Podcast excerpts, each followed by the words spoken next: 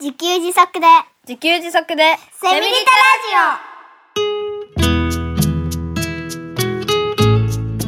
この番組はパーマカルチャー研究所の三栗祐樹が自給自足で幸せなセミリタイヤ生活を送る知恵をお届けします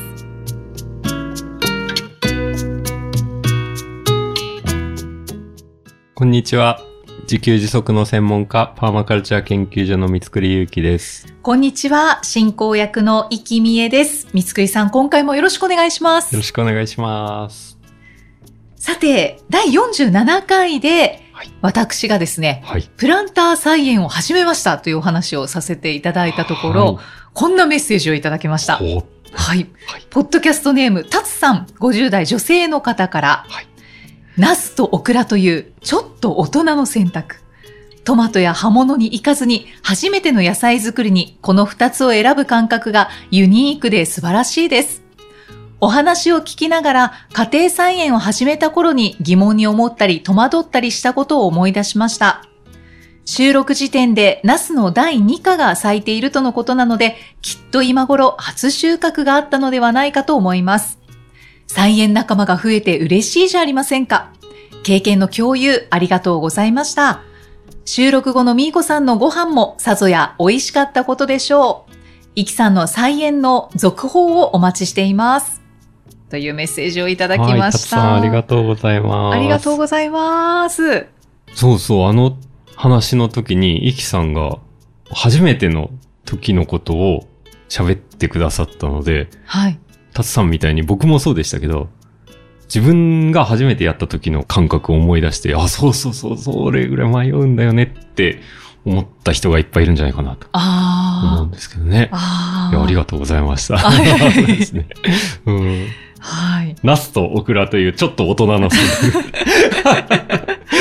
そうなのって思ったんですけ ど。択でも僕もあナスとオクラなんだって思いましたね。本当ですか、うんね。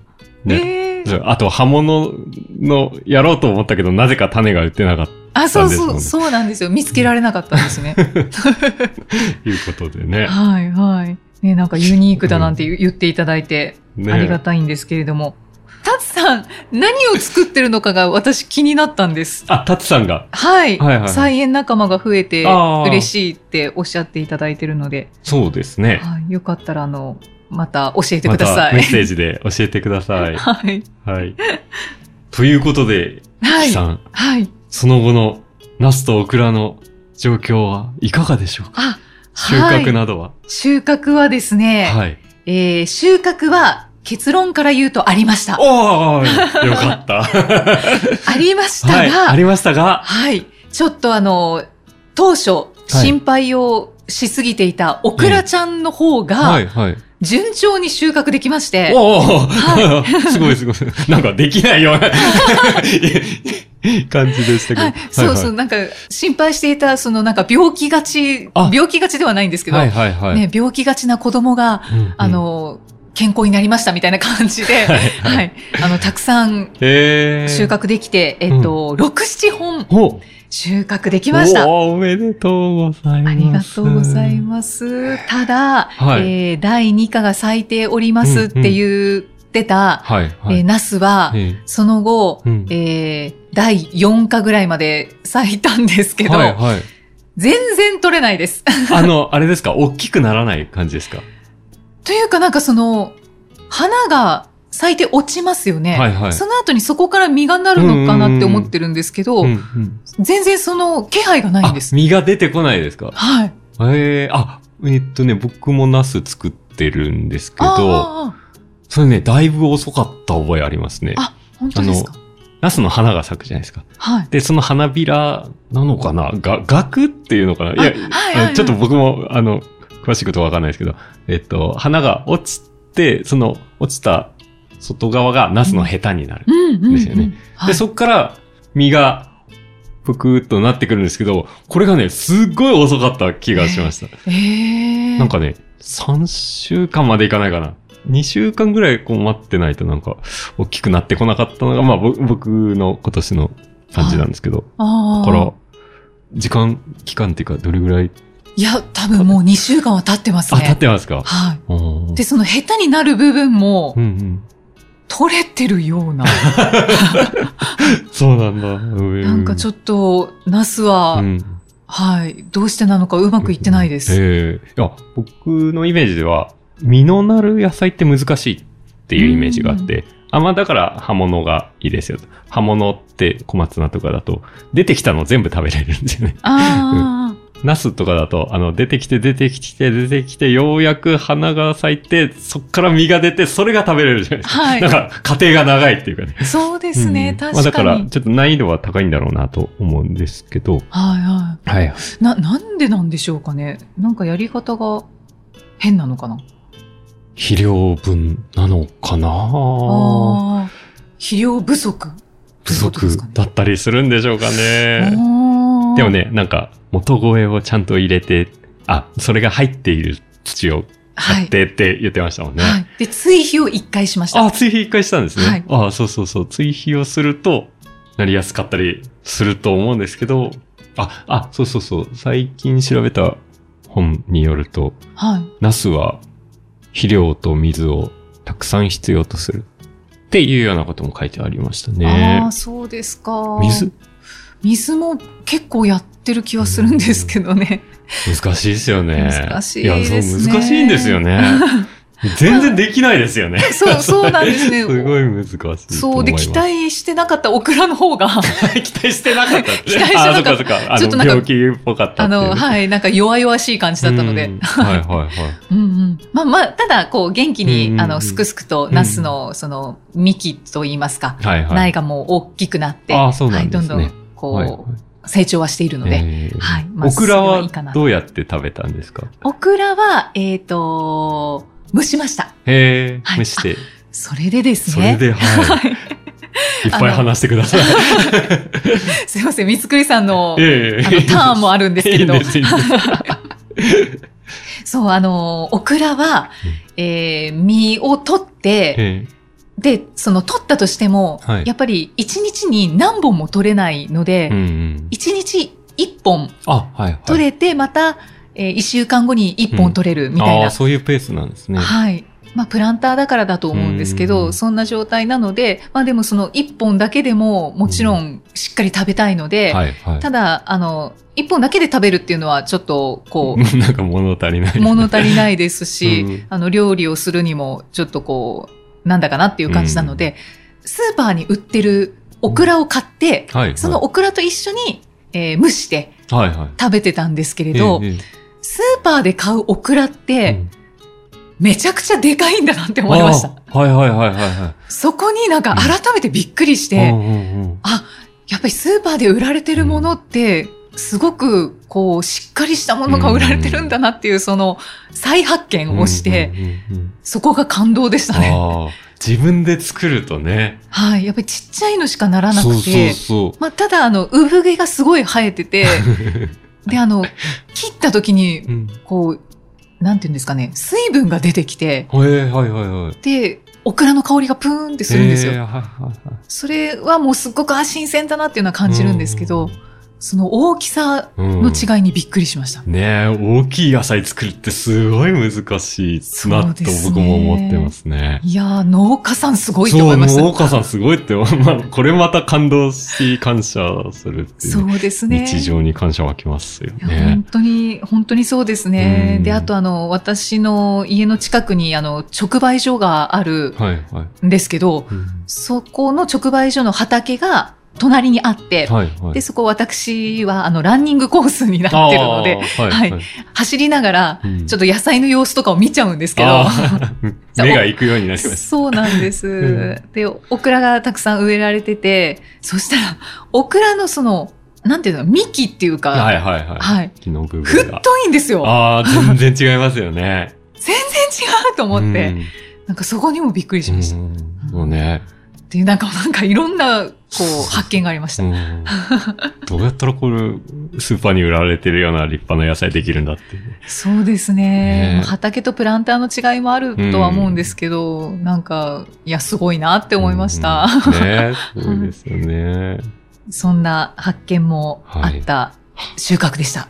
ああ、よかっ たですね。もうね、いろんな発見ありますよね。はいそ。れがいいですよね。そうですね。ううんん。はい。そうで、三つくりさんも、もちろん、はあいの、。今年も家庭菜園をされているということで、はい、はい。はい。家庭菜園の様子はいかがでしょうかもうね、やばいですね。もうめっちゃ楽しいですね。あ、本当ですか。かなりハマってますね。あだいーたいね、1日に3回ぐらい畑に行きますえね。もう楽しすぎて。 ー、そうなんでずすっとね。どうなどうかな、どうかなって。あうーん。で、まあな、なんでっていうか、あの、今年から本格的に自分でやる、まあ、スペースが増えたんですよね。まあ、あー今まで妻にお任せし、大部分をお任せしてたのが、あ今年は僕半分ぐらい担当して、自分でやる分の面積が増えたので、うんうんすごいなんかね、自分の考えでいろんなことを試せるので、それがすごい面白くて。あーうん。どんなことを試してらっしゃいますかうーんと、やっぱり、土作り、 土作り、まあ、なんかちょっと、あの、野菜作りと話が違うんですけど、はいはい。あの、そう、第8回の回で、初めての家庭菜園っていう回があったんですけど、そこで、はいそれね、去年の秋ぐらいに収録したやつで、今後作ってみたい野菜は何ですかって言われたので、僕は土を作りたいですっていう話をしてたんですよね。そうですうんね。うん、で、まあ、なんでかというと化成肥料をあんまり使いたくないからっていうことで、まあ、なんで使いたくないかっていうとなんかねまずね僕有機農家さんに手伝いに行っててうん有機野菜の方が圧倒的に美味しいってこれは僕でもわかるぐらい圧倒的に有機野菜の方が美味しいってことが 分かったのであとはねあの土が硬くなりやすいよっていうことを聞いてはいたんですけど数年やってきてそれは確かにそうかもしれないなっていう気がうんしてきたので、で、それで化成肥料ってなんか、まあ売っててそこにあるんだけど、これ、これ何っていう 感じで、そのよくわからないので、なんか、はいしよくわからないし、なんか自分で化成肥料を作れないじゃないですか。うん、そうですよね。だから、こう自分で作れるもの、自分でわかるもので作ってみたいな、みたいな感じで、こう化成肥料を今年は使わないぞっていう挑戦をしてるんですよね。はい。そう、それ、それをやってます。はあい。あ。だから、もうちょっと言うと、堆肥を作るっていうことをやってるんですよねう。んうんうん。で、堆肥って何かっていうと、藁とか、落ち葉とか、鶏の糞とか、まあ、家畜の糞、ぶ豚の糞、牛の糞、馬の糞とか、まあ、いろんなものが売ってたりもするんですけど、はい。まあ、あとは生ゴミとかですね、そういう有機物から作る土、栄養素、堆肥、 だから土なのかなあの、肥料なのか。まあ、それ、あの、そういうふうにできたものを堆肥って言うんですけど、あのそれを、堆肥を作ろうとしてるんですよね。まあ、作ろうとしてるっていうか、牛糞堆肥っていうのを、まず、ホームセンターで買って、うんうんえっと、はい一番最初春に撒いたんですよね。で、まあ、結構育ってくれてる。うんうん。うん。っていうこととか、はいやっ。ぱりね、もっと面白いのは、もう一番面白いのは、やっぱりその、自分で作ってる堆肥なんですけど、堆肥って作り方が、うちではうん草を、草が、あの山に住んでるんで、草刈りを定期的にするんですよね。はいで。その草を集めてきて、堆肥置き場に集めて山積みにするんですよね。うんうんあと、鶏も飼ってるので、今年はちょっとその、鶏糞をね、あ使ってみようかっていうことで、もうパーマカルチャーっぽくね、循環をさせようと。あ。はいいうことで、鶏粉をその枯れ草の中に混ぜ、それをね、うんと、そういう風にしておくと、だんだんと微生物による発酵が進んで、うん。堆肥になっていくんですよね。要はね、土化していくんですよね。あうあん、。それをね、こう、枯れ草を持ってくる、鶏粉を持ってくる、積む、それで上下をひっくり返すみたいなことをやってると、だんだん土になっていくんですよう。ん。ねで、それが発酵していく、発酵、分解していくんですけど、その過程で、発酵熱っていうのが出るんですよね。ほう。で、要は暖かくなるんですよ。はいはい。で、それはまあ知ってて、知ってるっていうか、その聞いたことはあって、でも実感したことがなかったんですよ。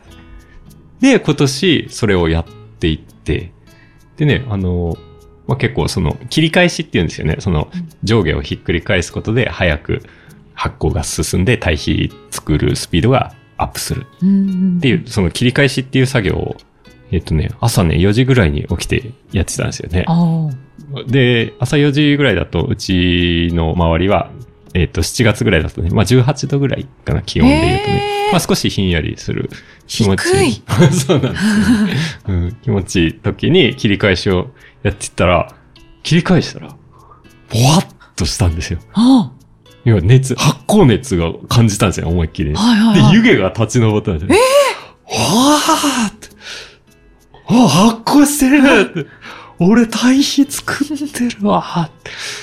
なって、もうなんか、わ、これもう、もうね、手をかざしただけであったかさが伝わってきて、多分ね、40度ぐらいになってるかなと。えーそんなにうんね、なんか、んあのね、僕エネルギーとか電気エネルギーが専門なので、はい。で、熱を電気で作るっていうのが、例えば自転車発電で熱作ろうと思ったら、どんだけ自転車漕ぐんだっていうぐらい漕がなきゃいけないんですよね。うーんだから、熱作るってすごいっていう、なんか、イメージ。ジがあって、はいそれを、ある意味何もしてないというか、もう草摘んで、鶏粉集めてきて上下ひっくり返しただけで、熱が発生したっていうね、この、この感動がもう、うんすごく、すごい感動したんですよ。あーで、まあ、見るからにいい感じの土なんですよ。あーふかふか柔らかいとかね。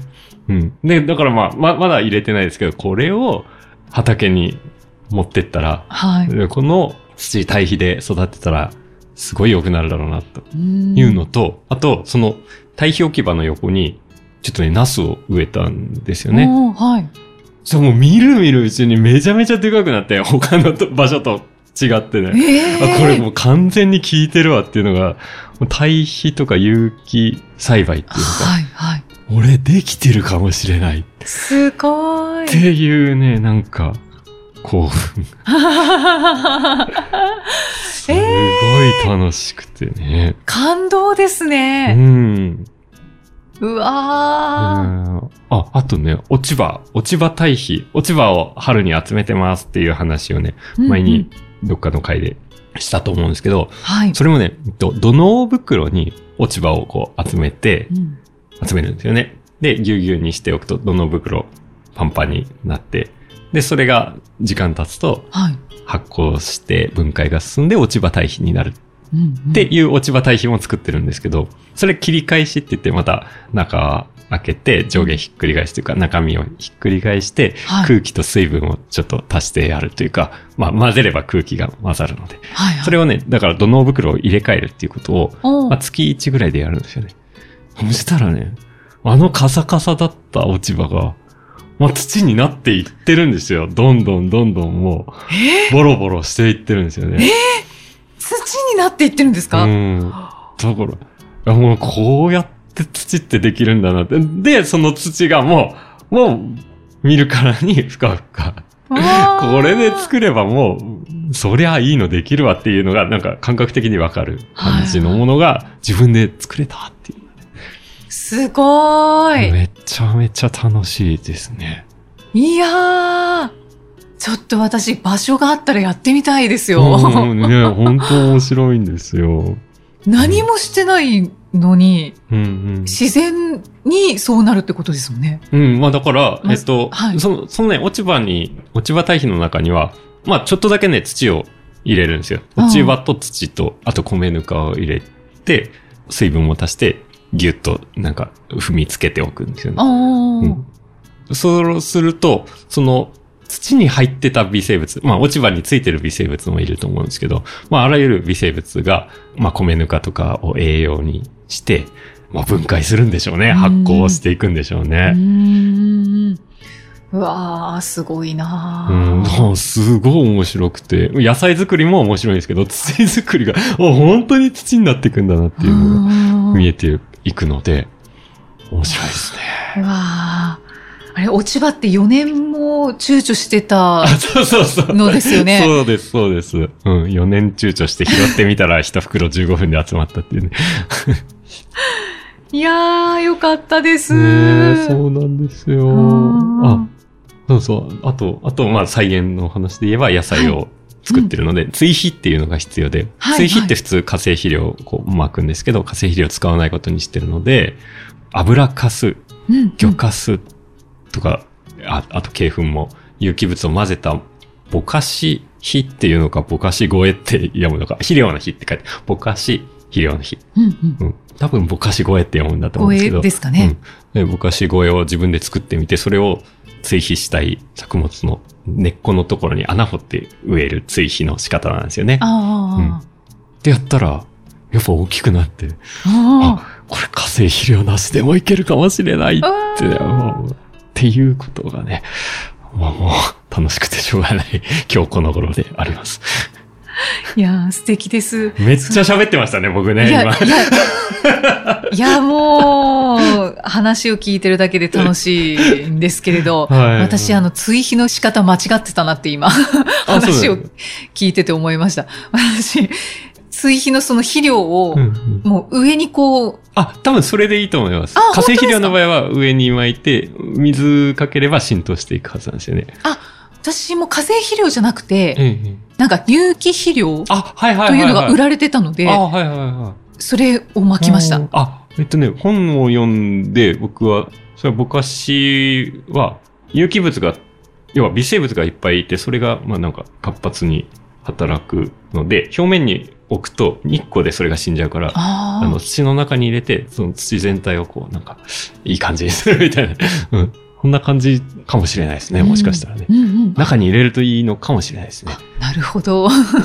ありがとうございます。でも掘りすぎるとこう根っこを傷つけるから、あーあの、ちょっとね、30センチぐらい離したところにやるといいみたいなね。あちょっとプランターだと距離あるかどうかわかんないです けどあ、、はいはい。いろいろあります、ね。ここで情報交換。 はい。はい、皆さんも参考にしてください。 ありがとうございます。じゃあ、え、今はナスと他は、あ、どんな野菜をえっとね今、この収録時点では7月下旬なんですけど、はい。ズッキーニがほんとすごくて、あーズッキーニがね、1日3本ぐらい 取れるんですよね。だからもう、毎日ズッキーニばっか食べてるんですけど、うん。あとね、うん。あ、あのね、6月にはやっぱり葉物をうん食べてたんですよね。春菊とかベビーリーフ、小松菜、チンゲン菜みたいな、やっぱ葉っぱ、葉っぱですね。はいはい。で、7月に入って、その実のなる野菜ができ始めたのが、もうなんか、嬉しくて、あうん、ナ。スとかピーマンとか、あシシトウ、ミニトマト。で、ズッキーニですね。あ。ああ。って感じで取れてますね。うわあ、たくさん育てていらっしゃいますね、やっぱめっり。ちゃ楽しいですね。いいなあ。サイさんはまた別のものを育ててるんあそうでですすね。うん。あのね、サエは、えっ、と、ハーブが好きなのであ、ーすごいなんかいろんなハーブを育ててますね。 ああ、本当ですか。うんまあ、ハーブは、あれですかね。ハーブはね、なんかちょっ、とその、薬味的な使い方をするので、うん。なんか、あの、お腹を満たすあ食料には単純じゃなく、て、そうそうそうそう、なんか肉料理の上にかけたとか、はいはいそういう、そういう感じで使ってますね。はいはい、はい香辛料とか、はいはいはい、そそうんいなう感じで。感じですね。はいうん。ありがとうございます。今年の家庭菜園事情を教えていただきました。はい中間報告みたいな。そうですね。 夏の 中間報告。また秋に教秋えにやりてましょう。いただきたいと思います。はい、じゃあ最後にメッセージを一通ご紹介いたします。谷さん、50代女性の方からいただきました。こんにちは。こんにちは。あイキさんいらなかっ が、いやいや、いいいです、いいです。いいですはい えー、イキさんが家庭菜園を始めたとのこと、おめでとうございます。私もベランダでプランター栽培をしているので、仲間ですね。はい、ありがとうございます。仲間になりましたた。仲間になりましたね。最近、夏バテ気味だったのですが、お二人の楽しい会話を聞いて、元気をお裾分けしていただきました。これからもいろんなパーマカルチャー話を聞かせてください。ところで、三つくりさん、いきさんの暑さ対策って何かありますかお体お大事になさってください。ということで、ありがとうございます。はい。はうん。。暑さ対策っていうことで。はい、そうですねう。うちね、あの、まあ、そもそも北海道に、札幌に住んでいて、まあ、30度とか31度ぐらいですかね、暑い日はね。ううんん。で、うち山の上、ちょっと街中よりも高いところに、標高高いところに住んでるので、なんかね、3度ぐらい温度低いんですよね。おーだか、ら、それほど暑くないというか、暑くなったら、ちょっとシャワー浴びれば、はすっきりするので、い。いいなーまあ、どちらかといえば暑さ対策といえば、はい関東にお住まいのイキさんにあ そうおです聞ね。きしたいと思います。ちちなみに扇風機とかは、あ、扇風機使うんはです使ってますね。ああ、はい。でもちょうどいいぐらいですよね、きっと。だからまあそう28、ですね9度ぐらいってこそとうでですかすね。うんああ、いいなあそうですね、えー私の暑さ対策は、はい。もうやっぱり適度に運動して体力をつける。ははい。これが一番だと思いい。ますす。ごい。運動するんですね。暑いのに。 大丈夫ですかその、ま、もうすごい、もう暑くてたまらないっていう時に運動したらもちろん危険なので、それはやめた方がいいんですけれども、はいはやっぱり適度に運動して体力をつけた方が、うん暑さにも慣れるのへで、ーで、体力もつくので、で、はい、暑さ対策としてはへー申し分ないかなと。さっきもランニングされてるって言ってましたもんね。あ、そうですね。はい。だから多分、私、ランニング始める前の3、4年前よりはうん体力ついてると思います。あ、体力っていう意味では暑さにも強くなれる感じなんですかはい、はい。すごいですね。 すいません、なんかスパルタっぽいですかすごい運動するという暑さ対策ってちょっと意外だった んですよ。でもね、あの、エアコン代もかからないという意味では、パーマカルチャーで。 そうですね。だから私は28度ぐらいのあ、すごい。設定です。いつ28も度設定でいけるんですかはい。 28度設定って結構暑くて、すごい温度下げちゃいますね。一応なんか推奨されてるのが28度ですかね。うん。そうでもすそよねれで結構十分なので。えー、すごはいい。あ、まあ、もともと南国育ちっていうのもあるのかもしれないですけど。宮崎ご出身。い。はい。ええーー谷さんがどちらにお住まいなのかはちょっとわからないですけ ど、どどうでしょうかいかがでしょうかあのはい参考になりましたでしょ うか参考にならないよって。い走れっていう ことで。やいやいや何かね、運動するといいのではないかなと思うんですけど、はいはいあの、無理って思ったら、あうの、ん全然やらなくて大丈夫 です。はい、私はそういうふうにしてます。えーありがとうございます。すごい意外な面白い話が。はい。意外でしたかね。はい。あはい。メッセージありがとうございりまがすとう。ございます。さあ、この番組ではメッセージやご感想を随時お待ちしています。エピソードの概要欄に記載のパーマカルチャー研究所ホームページのお問い合わせフォームからお気軽にお寄せください。三つくりさん、今回もありがとうございましたあ。りがとうございました。